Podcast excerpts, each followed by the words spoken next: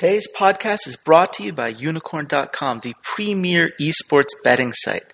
Log on today to bet on your favorite games like League of Legends, Counter Strike Global Offensive, basically any esport you can come up with for the chance to win awesome prizes like the Logitech G633 headset that I'm using right now. Enjoy the episode.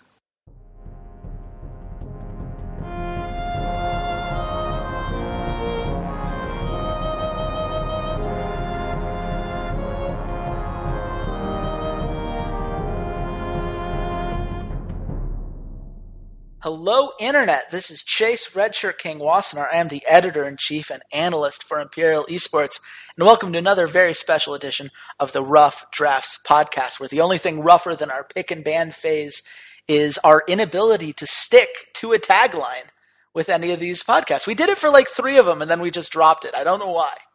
We really should have kept that gimmick going. But of course, when I say we, I'm referring to my good pal, Walter Ceades Fedczuk, writer for Slingshot Esports. Walter, how you doing, man? I am lying on my deathbed with the flu that my fiance brought home, but I managed to swing my my head up, throw on my headset, and bring you people what you want, which is a podcast about the promotional tournament that is happening this weekend. Yeah. Well, we were originally going to do a podcast on two promotion tournaments that were supposed to be happening this weekend. And then suddenly Riot releases a statement that says that North America is not going to be competing this week because they are trying to make sure that everyone is legally able to participate. If you want to read the statement, you should go to, I believe it's on lolesports.com now. You can see what their reasoning was. At the same time, I think that a lot of the ways it's been summarized on social media for once, people seem to have a very good understanding of exactly what it sounds like, probably being exactly what it is. It, it felt like Riot's hand was forced. Skyen made actually a great point on Twitter that it felt like there were a few teams that were pushing an agenda, and that's how it came off. Which certainly isn't the way Riot probably intended that to come off, but it did feel that way Walter, what was your first reaction when you saw this statement released? Okay, get ready for the bleeps because yeah. uh, there's going to be quite a few of them in this because this is a level of idiocy that I have not seen from Riot in a very, very long time. This isn't malice. There's no question that it's it's not malice. It's this is stupid. This is really goddamn fucking stupid. Didn't we just have to deal with this like six weeks ago with the LCS? And no one, no one in their right minds said, you know what, guys? We might have another issue with teams that play in North America not having their players on visas, which granted, basically the challenger scene is a wild west where Riot kind of just throws darts at a board and goes, well, it. Let's do it. Let's do this this time. Let's get rid of the ladder and make this random qualification tournament. I, I, I don't know. Let's do whatever we want. Darts. There we go. And it does not surprise me that two weeks before the promotional tournament, whatever head that's in charge of everything said, "Hey guys, we got a problem here. Um, remember that issue that we had to deal with that tanked a couple teams' seasons uh, in both North America and Europe.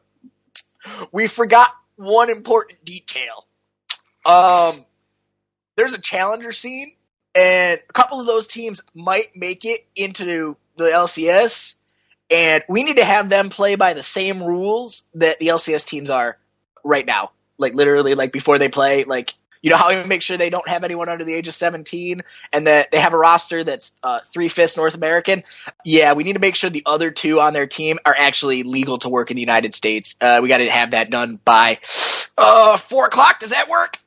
yeah, because that's not a lengthy legal process or anything. It's stupid. It's really goddamn fucking stupid.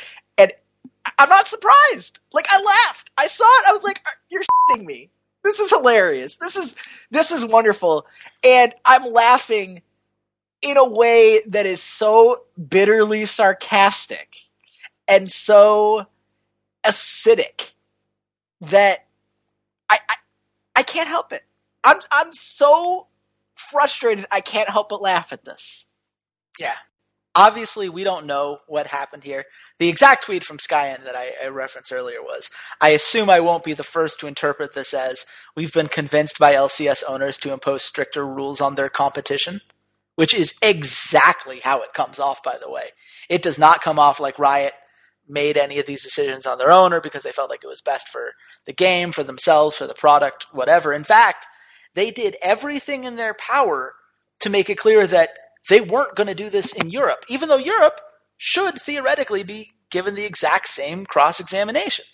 For whatever reason, we've decided that in Europe, because working visas are super complicated to get, because we picked the one country that doesn't recognize esports in all of Europe to continue playing things, we've just decided we're going to ignore it there because we don't want to screw people over like we did the last time we screwed over Europe horrendously. But for everyone else in North America, we don't mind screwing you guys over so much. The the exact two sentences that are in the LOL Esports official like press release uh, that probably made Skyen think that, and a, a number of other analysts think that there's some dirty backhand dealings going on. As we move towards the upcoming promotion tournament, NALCS team owners have identified this historical precedent as potentially damaging to the competitive fairness of the tournament.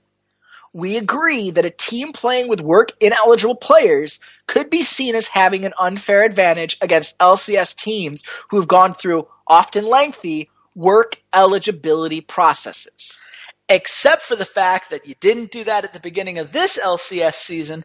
And oh, by the way, the entirety of Challenger's previous experiences, you're allowed to have players who aren't quite ready to go. That's why you're allowed to have guys in your Challenger team who are under 17.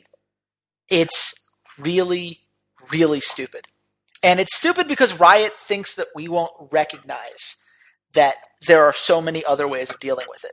For example, they could do what they're doing in Europe, which is next time we'll totally take care of it, but this time we're going to let it slide.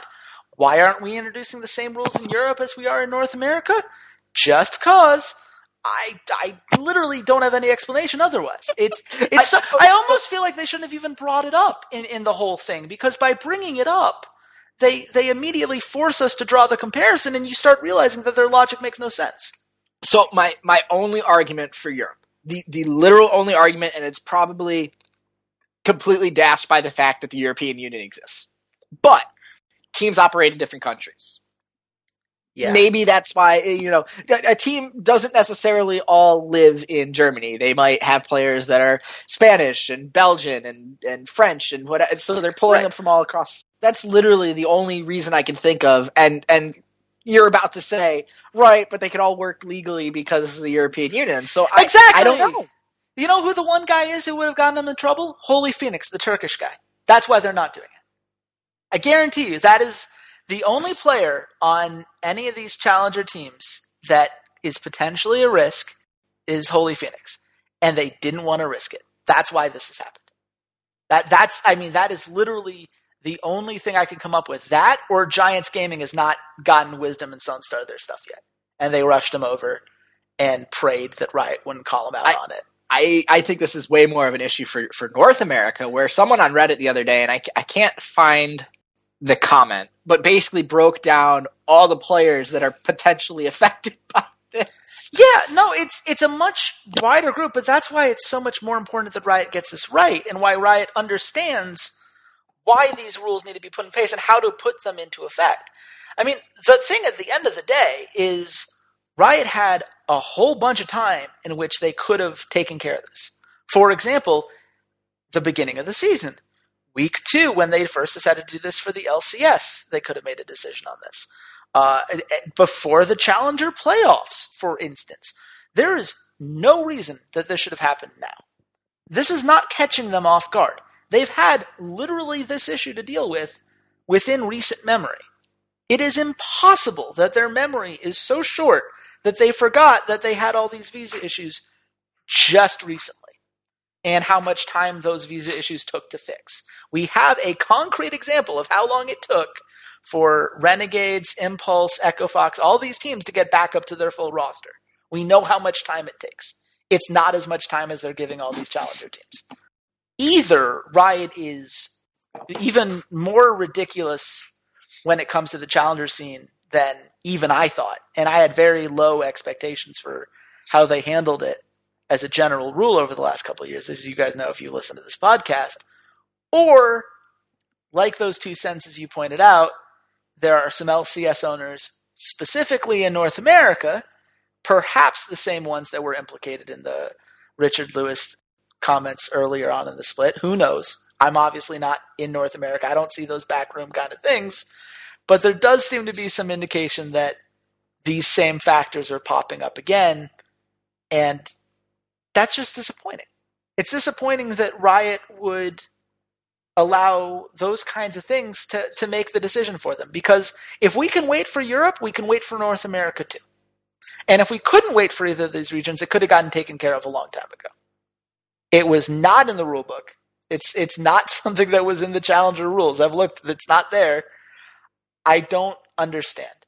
I, I literally do not understand how they are justifying this to themselves, unless they are appeasing other people that they need to keep happy. And if that's true, I don't know if that's better or worse, but at least then it makes sense, I guess. I, I mean, at the end of the day, like, I guess we just have to wait and see if it does actually affect the North American challenger scene. If everyone's fine and the visas all get fixed ahead of time and everything's good to go, then awesome, I guess. If it doesn't, suddenly the legitimacy of getting into the LCS is compromised. And most importantly, it means that we've now created a system in which it is okay to retroactively make rules and enforce them at the last second, which is not a precedent I think Riot wants to set. I'm I'm very happy, by the way. For the record, I have no problem with checking visas and whatever else. As a general rule, you should legally be allowed to work somewhere before you start working there. I have no problem with this. I think that is a very fair thing for Riot to ask. But this is the same company that does week long behavior checks on every player that potentially plays on their stage. They could have checked for visa documents at any point. They chose not to until now it might be too late. And at best, that's irresponsible. Uh, it's very hard to see this is a smart move. I try not to attribute to malice what can be attributed to stupidity, and maybe it is just Riot completely forgot again, but it it feels very weird. I'm not a fan. Uh, obviously, we both feel quite strongly about this. It, stupid. It, yeah, it's just, stupid. It's really it, it, it, it's it's stupid and it's not stupid. It's not stupid to make sure everybody has visas. Totally agree on that point. The timing is stupid. The fact that LCS owners are influencing the rules for something that is built to potentially pull them out of the LCS is stupid. Riot, as we we continue to hear that franchising is going to happen. Franchising is going to happen. That's what the summer into next spring is. That that's the goal. That's the long term plan here. We're trying to, you know, whatever. That's what we're hearing rumblings about in the background. You can't have a really structured professional league, which it's semi structured now. It's actually pretty structured right now, and have the fucking Wild West be the amateur scene underneath it that's supposed to feed into this professional league. Right. That's when you have problems that arise. That's when you have people threatening players or poaching players or not paying players recent, you know, decent amounts. Uh, in Heroes of the Storm, a semi-pro team is now in the middle of a potential lawsuit with their former organization when that organization offered them contracts that were ridiculous. $900 a year. They were going to give the players only 4% of all their tournament earnings, only 5% over their revenue streams. Heroes of the Storm has no overarching body of any kind, so crazy like that can happen. stuff not to that degree, stuff not that insane, stuff that you can't even imagine that those players ever would have considered those contracts, which they didn't. That's why they left the organization. But when you have a body that can potentially put rules into effect to protect not only the players, the organizations, eh, from themselves, you know, players from organizations, players from themselves, organizations from players, organizations from themselves, organizations from Riot, challenger organizations from LCS organizations, whatever. You need to put those rules into effect. You need to clearly define what you are doing to the organizations, to the internal. The rest of the world doesn't need to know.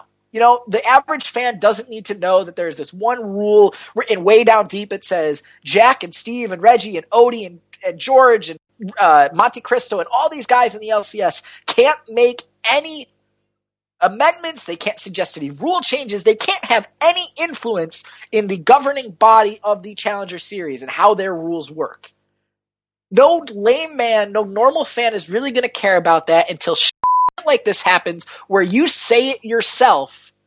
LCS team owners have identified this to us. Yeah.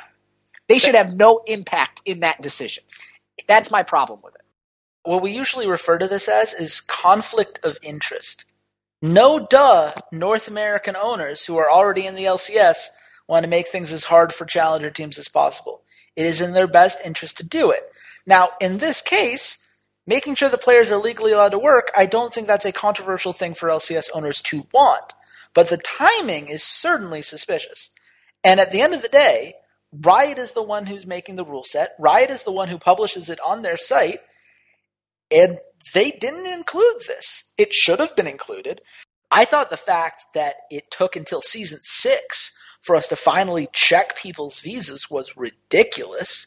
I thought, you know, when we talked about it in, season, in week two, you know, the the idea was less, I can't believe they're checking, and more, how in the world were they not checking beforehand? So I'm not against the idea as a whole, but you can't change your rules on the fly, especially when the rules are being changed by people who have such a big conflict of interest by it, or at least if not changed by them, at least heavily influenced. It is not a good look for Riot. It's not a good look for the challenger scene, but of course it is the challenger scene, so people are going to forget and it's just going to get drifted to the wayside. And people like you and I will be the only ones who are still mad about this a month from now. But it's another disappointing decision from Riot. I, I hope that moving forward, they are very clear about the rules on these things and that there are no more sudden rule changes at the last minute. Especially rule changes that they're not willing to put into Europe. If they really thought this was such an important thing to do, Europe would be waiting as well. They clearly don't. So I, I don't want to hear that argument either. They, they could do it. They're not. That let's just be clear about that and move on. And we are going to move on to the fall of an organization in the challenger scene that we have to talk about because it's newsworthy. We're not going to talk, spend very long on it, but Ember is no more. The flame has burned out on this organization. Probably about as quickly as, as most people expected once we saw how big their salaries were. Do you have anything you'd like to say to recognize their passing, Walter? I I think they had very good ideas. I think that they had good intentions uh, that played off as ego driven as opposed to anything actual actually helpful or anything actually useful. I think they were given more money than God and they misused it. I think that they it, they overpaid incredibly for some of these players, and I am all for paying players more money. I'm totally for it, but there is an argument about keeping things sustainable, and I, I think that's kind of what happened here. I don't think that this is a okay to other organizations to pay their players like Mm-hmm. I don't think that's what this needs to be turned into of, okay, I'm starting a new org. Okay, guess what? I'm going to pay you a $1,000 a month and you're going to like it or I'm going to pay you thousand dollars a month, but then I'll make up the rest of that by offering you some sort of housing and food, and that's then that's what'll make this all above board. That's I don't agree with that. I also think that their emphasis on non-play, they really emphasized Weldon Green, sports psychology, all that jazz, which I think there is a place for but I think the primary that that needs to be secondary to the actual play, to the actual training of how these players get better. And I don't know what their regime was for that. I don't know what, in terms of their game knowledge preparation was for the players. I, I don't know any of that stuff, so I'm not going to speculate. But I'm seeing across the board, and it started with CLG, teams focusing now more on let's get their heads right. Let's do this. Let's do all this stuff that's sort of out of game thing. We aren't seeing TSM has brought in Shy to be a top lane coach. And what Shy is going to be doing is Hauntzer now has a regimen, now has a two hour program that all the other players have their own individual two hour programs that we've created to help get him better at his position. And then after that, there will be an hour meeting with Weldon Green and to get their minds wrapped around it the right way. And then after that, there's going to be an hour of game knowledge training to get everyone to the point that they understand trades and it becomes second nature. Just like the argument of why Faker is the best player in the world is that he understands when he has 400 health and his opponent has 500 health, he knows how those inter- you know how he can interact with his opponent. He knows how to trade, he knows how to do all that. I'm not seeing any of that. I'm seeing more of this okay, let's make sure the head's in the right place. Let's make sure they know how to meditate, clear their mind. Let's get the pressure off of them. Like, I get the point, but I think that they're spending too much time inside the players' heads doing the wrong thing.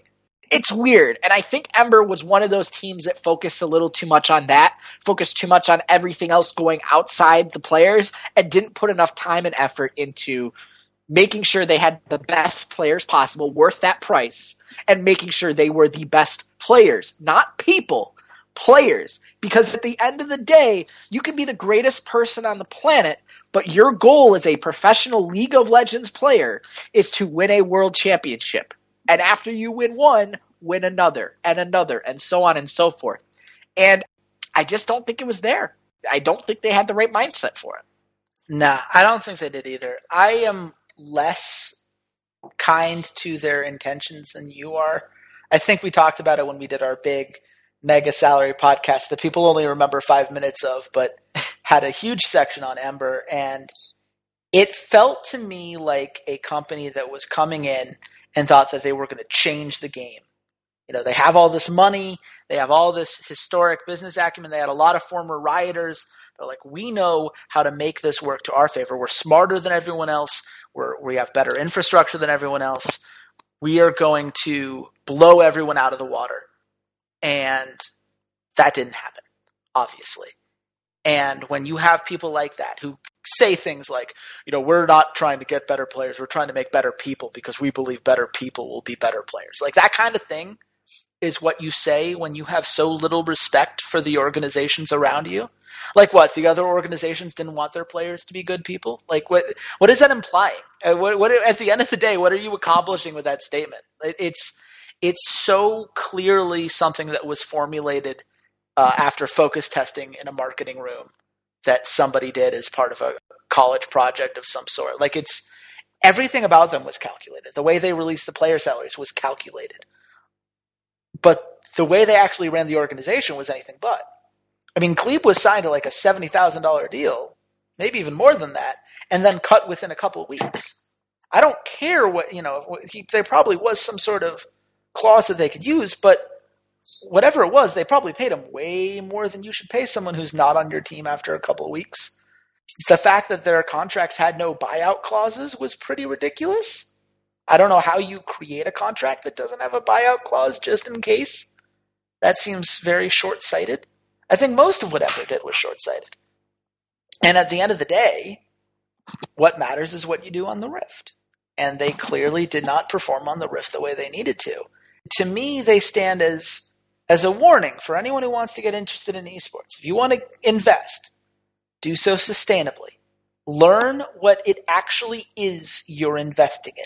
Learn the costs, learn what it takes to be successful, and then start making all these posts about how you're going to change the game. Then start talking about how you're going to revolutionize things like players' unions and whatever else. Then you earn that right.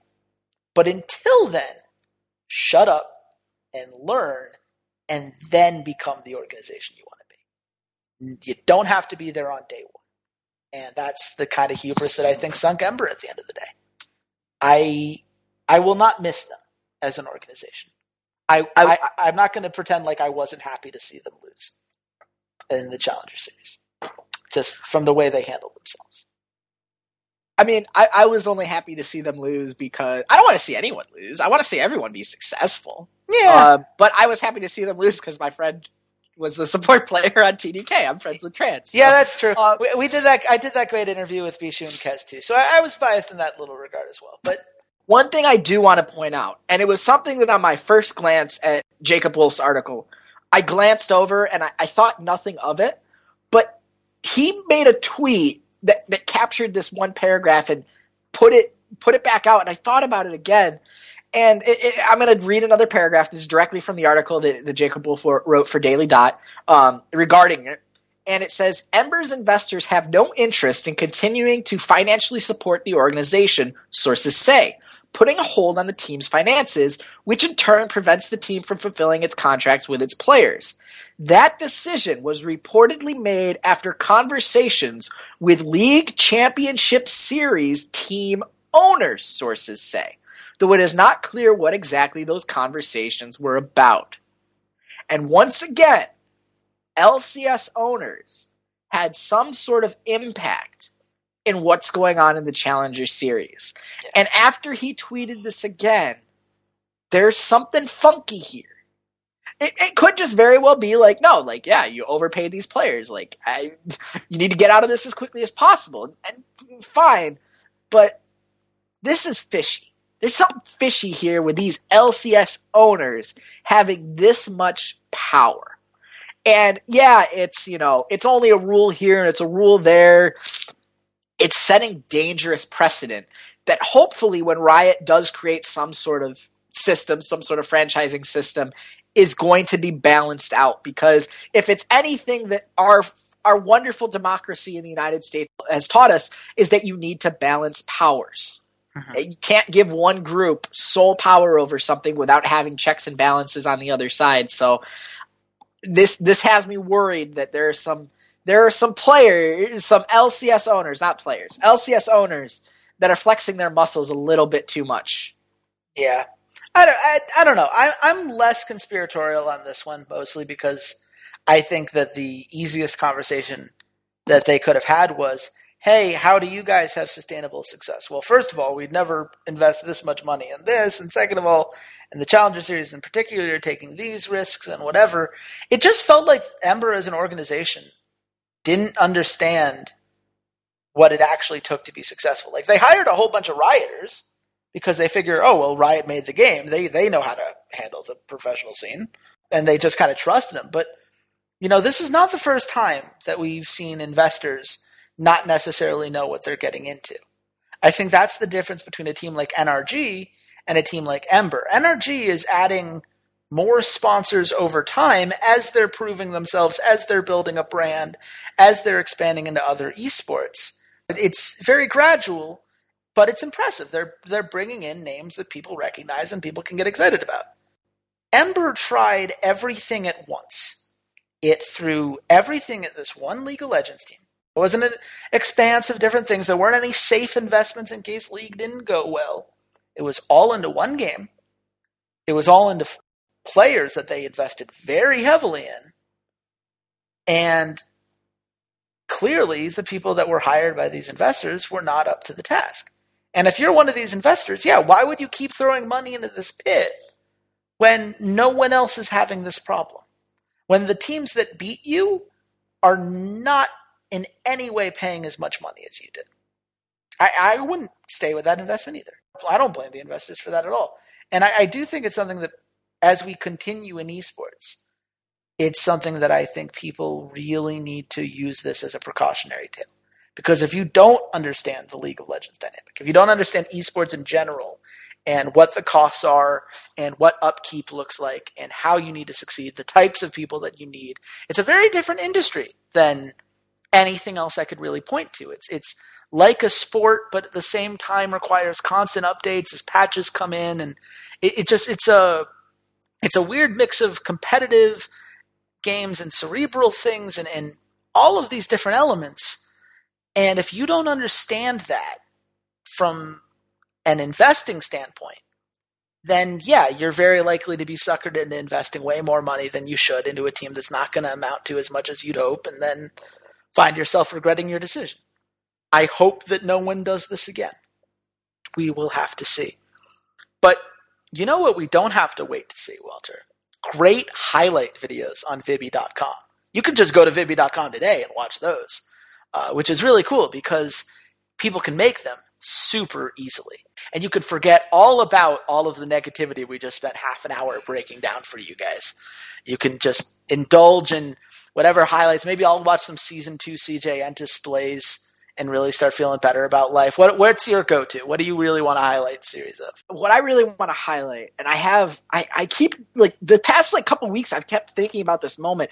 Back in season three, I played in an ESL Go4LoL And I outsmited and stole a red buff from like a challenger level jungler. I want to highlight that. And I just would want to like put it on repeat I would love to do that because that is like the best moment I've ever had in any form of competitive League of Legends. We won like two games against like teams like our level and then just got crushed by like an actual team that was competing to play into the LCS in season three. So it was great. That'd be the moment that I would highlight. But how would I do that? Well, Walter, all you have to do is go to Vibby.com, you take the VOD of that game, you put in the timestamps, it'll automatically cut the way you want. Who knows? Maybe there's another highlight or two you can find in that Go for a Little game. And you can share it with your friends. There are pages for teams and some of your favorite streamers, so it's got this nice community feel to it. So go to Vibby.com today and start making highlight videos. Who knows? Maybe you'll make some highlight videos for this promotion tournament we're about to watch. It starts on March 24th Walter, before we get into the games, I have to ask you do you think the best challenger teams are participating in this tournament? No, I, I don't. But at the same time, these are the two challenger teams we have. So I, I, don't know how I feel about it. That's the problem. Like, I really wish we could have seen Inspire Millennium here, but if they weren't good enough to beat Copenhagen Wolves and Huma in the playoffs, like they don't deserve to be here. And is it because the roster changed on Huma caught him off guard? Like I, I don't know what it was. It's just the teams that won were the better teams that day, and now unfortunately we're dealing with teams that I feel are weaker overall than than those other two teams. So it's it's interesting to say the least uh, of what we're looking at uh, coming into the European promotional tournament. Well, I want to I want to touch on those two teams really quickly because te- people that maybe didn't follow the Challenger playoffs uh, are still going to be interested in this just because there are LCS teams and there are LCS spots on the line. The first thing you have to understand about Inspire Esports series is they did look like the better team as a general rule. If if you just went by gold, they were actually ahead in three of the five games when the games ended. That's not how you decide who wins a game, obviously but their macro play was superior from start to finish. They lost because they let Werlyb's Jax through in twice. That's that's why they lost. They lost two Jax games and then one game straight up, which was a really, really weird one as a, as a general rule, in which Inspire was still managing to take down towers, even as Holy Phoenix went 10 1 and 13 on Kog'Maw, because of course he did. It, it, it was just one of those things where I feel like Imperial beat themselves by disrespecting that Jax pick, by disrespecting the split push pressure that Werlyb has shown on that champion. And it is that kind of pocket pick for him. He plays it better than anyone I can think of in Europe right now. And that's just the kind of mistake you can't make. When you're ahead, you know, and, and going into match four, why let that Jax through? Make them beat you twice without that pick to me, it, it, was that kind of mistake. But the entire series, even as Huma won, I thought Inspire played a better best of five. They just couldn't pull together those match two and match four victories. Millennium, on the other hand, I have a harder time justifying having them in the bracket just because the way they lost, even after such a great regular season, was embarrassing. They got beat three games in a row. And not only did they get beat, they got outsmarted every step of the way. In game one, they somehow, against a poke composition, picked a team with no tanks. How do you pick a no frontline team into a tanky, pokey composition from Wolves? How do you do that? How do, like the Riven last pick is such a disrespect to Wicked as a top laner that you know you kind of had to expect that they would lose. And then in game two, they somehow hand over Sivir, Lulu, Janna, and Nidalee in the same draft. I don't know how you do that. Sivert was third rotation. How how does this happen? I don't. I, I literally cannot understand how Millennium gave up that many power picks that perfectly work into a single composition archetype so well. And then in game three, they went for the Draven because, of course, they did. So I don't give Millennium the same credit I give Inspire. I do believe Inspire was the better team than Huma at that tournament. And I am, it, it's disappointing to me that we're not going to get to see them. But at the same time, Huma does have some interesting things to them. So I am still very interested to see how this goes. But we should start, Walter, with the elimination round. Giants versus the Copenhagen Wolves in a best of five loser leaves town match. I gotta ask you, do you think Giants have come together enough to pull off the victory here? You know, I'm not sure how I feel about this series. Because I feel like if any of the, LCS teams are going to slip up, it's going to be Giants. Um, either against Copenhagen Wolves or, or against whom if the Wolves aren't, aren't strong enough to beat them. Um, there's possibility that that the Koreans just aren't going to integrate into this team. Uh, there's possibility that Pepi is just just gone. We got one good split of him, and that's it for his career.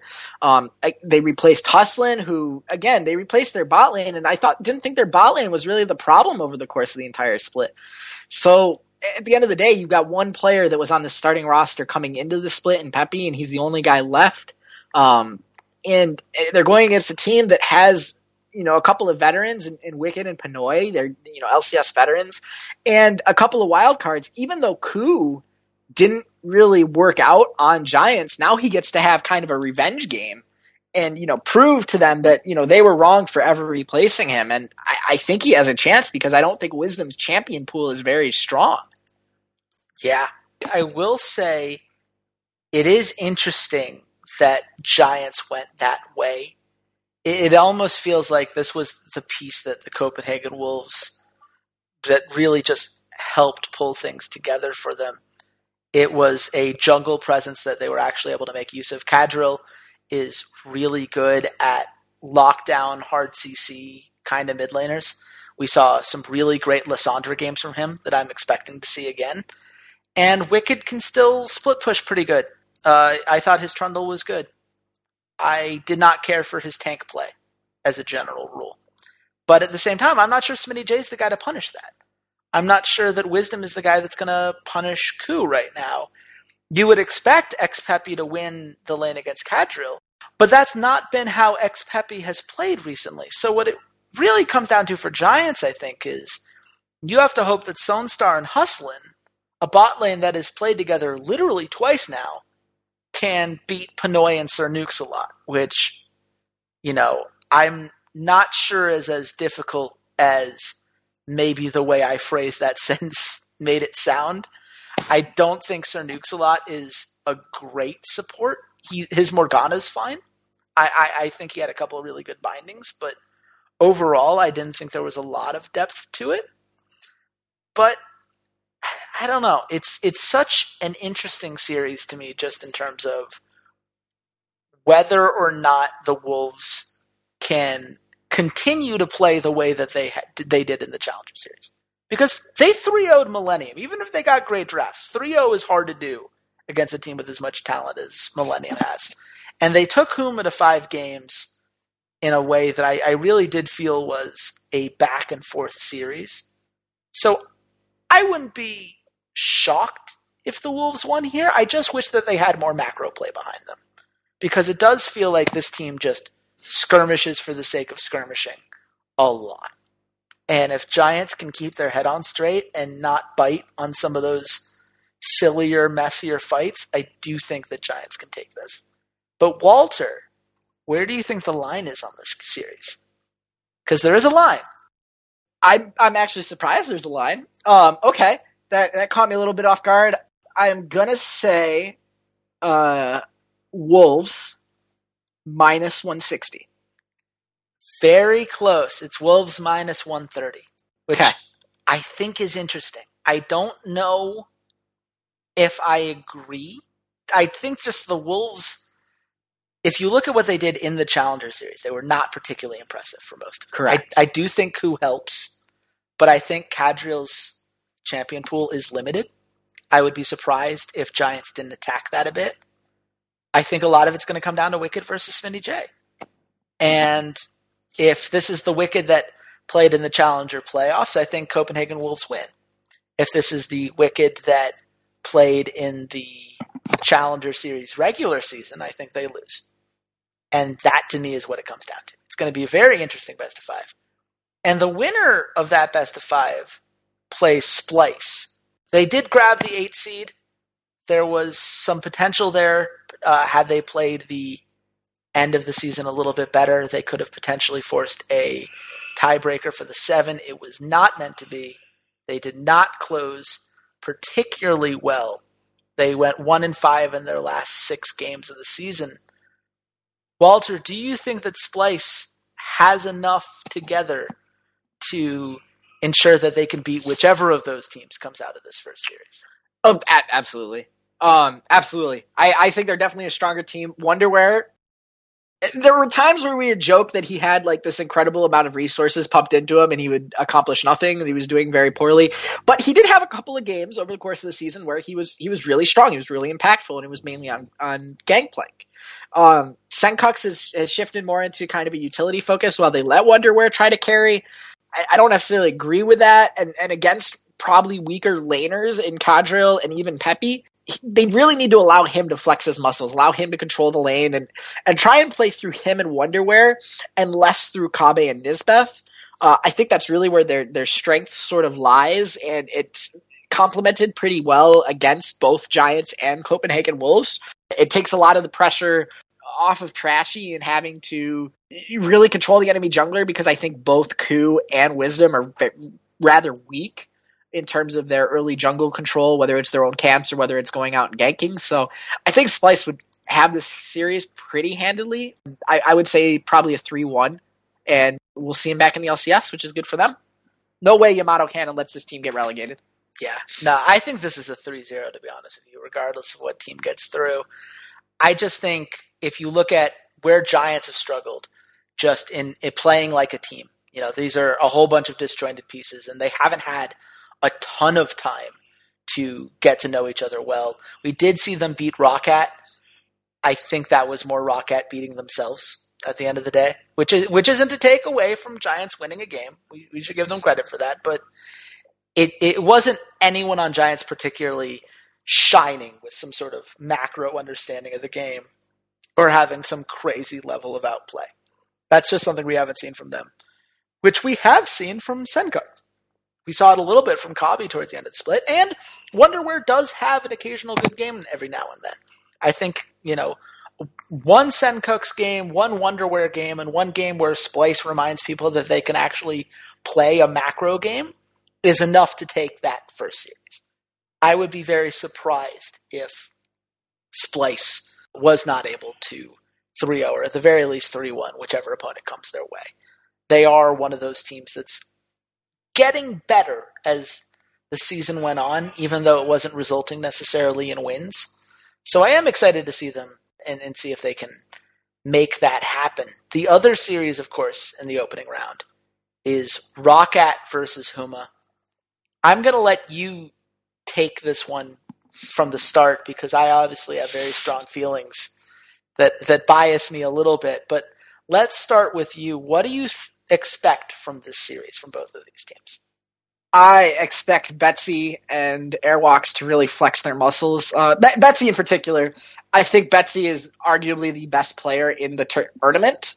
He showed that he is a extremely strong laning mid laner in the LCS. He you know took it to and he took it to you know pretty much anyone. And uh, a lot of it was the macro play in the later portions of the game around him. Uh, Rudy might give Airwaks a little bit of trouble because Rudy is also an early aggressive jungler like that. But I'm not sure Rudy has the the same level of coordination with his solo laners that Betsy does. And I think the majority of the series is really going to come down to Betsy and Airwaks ganking Godbro, who's been a, a mediocre uh, mid laner and challenger split, just kind of over and over and, and building on leads for Betsy. Yeah. I'm going to say two things here Number one, I think that Huma is a little overrated right now just because they got the top seed in the Challenger Series. Both of those were series that went to five games. Both of them required them to win games when the other team threw at Baron at least once. I think one of the series had it happen twice. I forget which one off the top of my head. And more specifically, and this is the thing that worries me for Huma as just an objective viewer of the game, Huma's early game is rough, man. If it's not Rudy making a play, there are no plays made. Werlyb's landing phase is weak. Godbro's landing phase is really weak. Holy Phoenix and Jesui Kaz are not amazing in the early game most of the time. And so they were constantly finding themselves fighting from behind as teams would out rotate them. You'd find them down three towers to one very commonly throughout the Challenger Series. And ROCCAT's early game is their biggest strength. They are very good at playing the macro game in the first 15 minutes. After that, things get a little complicated. But it just feels like, in a lot of ways, ROCCAT's strengths are Huma's weaknesses. On the other hand, as a ROCCAT fan, I am very concerned about Werlyb's ability to split push versus Freddie's ability to look like a professional player. That is a concerning matchup to me. I have not felt good about anything Freddie has done this split, as a general rule. I think that Airwaks trails off quite a bit once the mid game rolls around, which Rudy does as well, but at least the rest of his team tends to do better in the mid to late game. Whereas I don't think Tabs and Noxiak have necessarily proven that they are the thing that's going to fix their coordination problems late. I, I want to believe, obviously. I, I am a big ROCCAT fan. I always have been since the team first came in as KMT. I want this roster to be successful. I do think it's going to be closer than it should be, just because I, I can see ROCCAT making the kind of Baron throw that Huma has been able to capitalize on so effectively, which, by the way, is a skill. I know I use the word throw there, but being able to capitalize on those kind of mistakes is actually a skill that people deserve credit for, and Huma does that pretty well. And if ROCCAT doesn't win the early game strongly enough, then I think guys like Werlyb, who can split push very effectively, might come back to haunt them. That said, what is your prediction, and where do you think the line is? My prediction is that Rocket takes this series three to one. Uh, I think they are stronger across the board, and I think that the additions of Tabs and Noxiak, um, even though I really wanted Saphir to work out and losing Edward was really disappointing, I think they were absolute enhancements of the team. And I think that that core the players they have, other than Freddie, are stronger than the other four players of Huma. So it's going to come down to can Freddie just hold against the relentless Werlyb split push? And I, I think one game he he kind of messes up, but I think Airwaks and Betsy are really going to work on making sure Freddie's protected in the early game so he can just be a tank against Werlyb. Yeah. Uh, I'd say the odds are ROCCAT at minus 195. It's lower than that. It's ROCCAT minus 159, which I'm a little surprised by. I, I think it's going to be a three-one as well. For the record, I know I just talked a little bit of doom and gloom about ROCCAT, but I really think that Huma got a lot of lucky bounces to get to where they are. That Inspire series could have easily gone the other way. I think their series against the Wolves could have easily gone the other way. If you're going to look for any value for this entire weekend, I really like the ROCCAT minus one and a half handicap at plus 135. That's a 3 1 or a 3 0 going your way. I think that's meaningful. I think that's relevant. I know Huma's had two best of five series in a row that went to five games, but really, what are the odds they do it again, right? Gambler's fallacy. Anyone want to join me on it? No, I guess not. We'll move on. I do have to ask now. We don't have obviously any more lines to look at. We don't know what the matchups are going to be because obviously we we don't know who's going to lose in the elimination round. We don't know who's going to win the first qualifying rounds. But Walter, I guess we can phrase it this way. We picked Splyce and ROCCAT to both win their series. Who do you think is the third team joining us in the LCS next split? I'm going to say Huma, but I'm going to be right either way because Huma's not actually going to be joining the LCS. It'll be a different organization. I think that roster wins though against either Giants or Copenhagen Wolves. I agree with you, and I think that it really comes down to neither Giants nor Copenhagen Wolves have a player like Rudy that can zone out the early game and, and make those plays. And I don't think they have anyone like Werlyb who can split push as effectively as he does whenever he gets the opportunity. I think the Wolves would be close. I think Giants, it's a terrible matchup for Giants because Giants I think it's are so, actually awful for Giants. Yeah. yeah. they're so uncoordinated early, and Wisdom just isn't the guy to to match Rudy tit for tat. So if we get the Wolves, I think it's going to be another very close series. I would like to see that series because I think that's the more interesting team. But who knows? Maybe this new look Giants, they've had a little bit more time. Maybe it comes together. At the very least, it's going to be quite fun to watch. I am excited to see how this goes. And hopefully, you guys enjoyed the podcast. Uh, obviously, you can follow us on soundcloud.com slash esports rough drafts or on iTunes. If you search rough drafts under podcasts, you can follow us there. Uh, any review, subscription, you know, just hitting the stars on iTunes, all of this helps us out a lot. We really appreciate it. You can follow me on Twitter. I'm at Redshirt King. Walter, where can the nice people at home find you? You guys can find me at Ceades underscore LOL and at slingshotesports.com. And I'm sure we're both going to be tweeting throughout the Challenger Series whenever we can. It's certainly going to be very interesting to watch. We will not have a second podcast this week because we do not have a North American Challenger Series to talk about. So come back next week where we will start breaking down the North American and European playoffs. We've got quarterfinal series next week. Uh, Wednesday for Europe, Friday for North America. Get excited. And until then, goodbye, Internet.